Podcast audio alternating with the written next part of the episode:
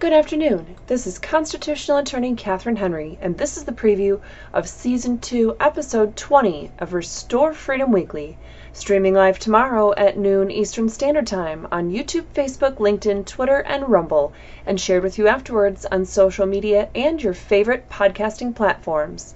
In tomorrow's show, we'll discuss protecting your rights before and during an appeal. Appeals can only be filed and won by attorneys, right? Wrong. There's no need to think about the requirements for an appeal until you've lost your case, right? Wrong.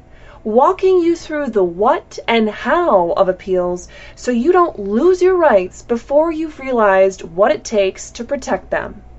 Make sure to join us tomorrow on our quest to restore freedom weekly. Make sure to like, follow, subscribe, and share Restore Freedom.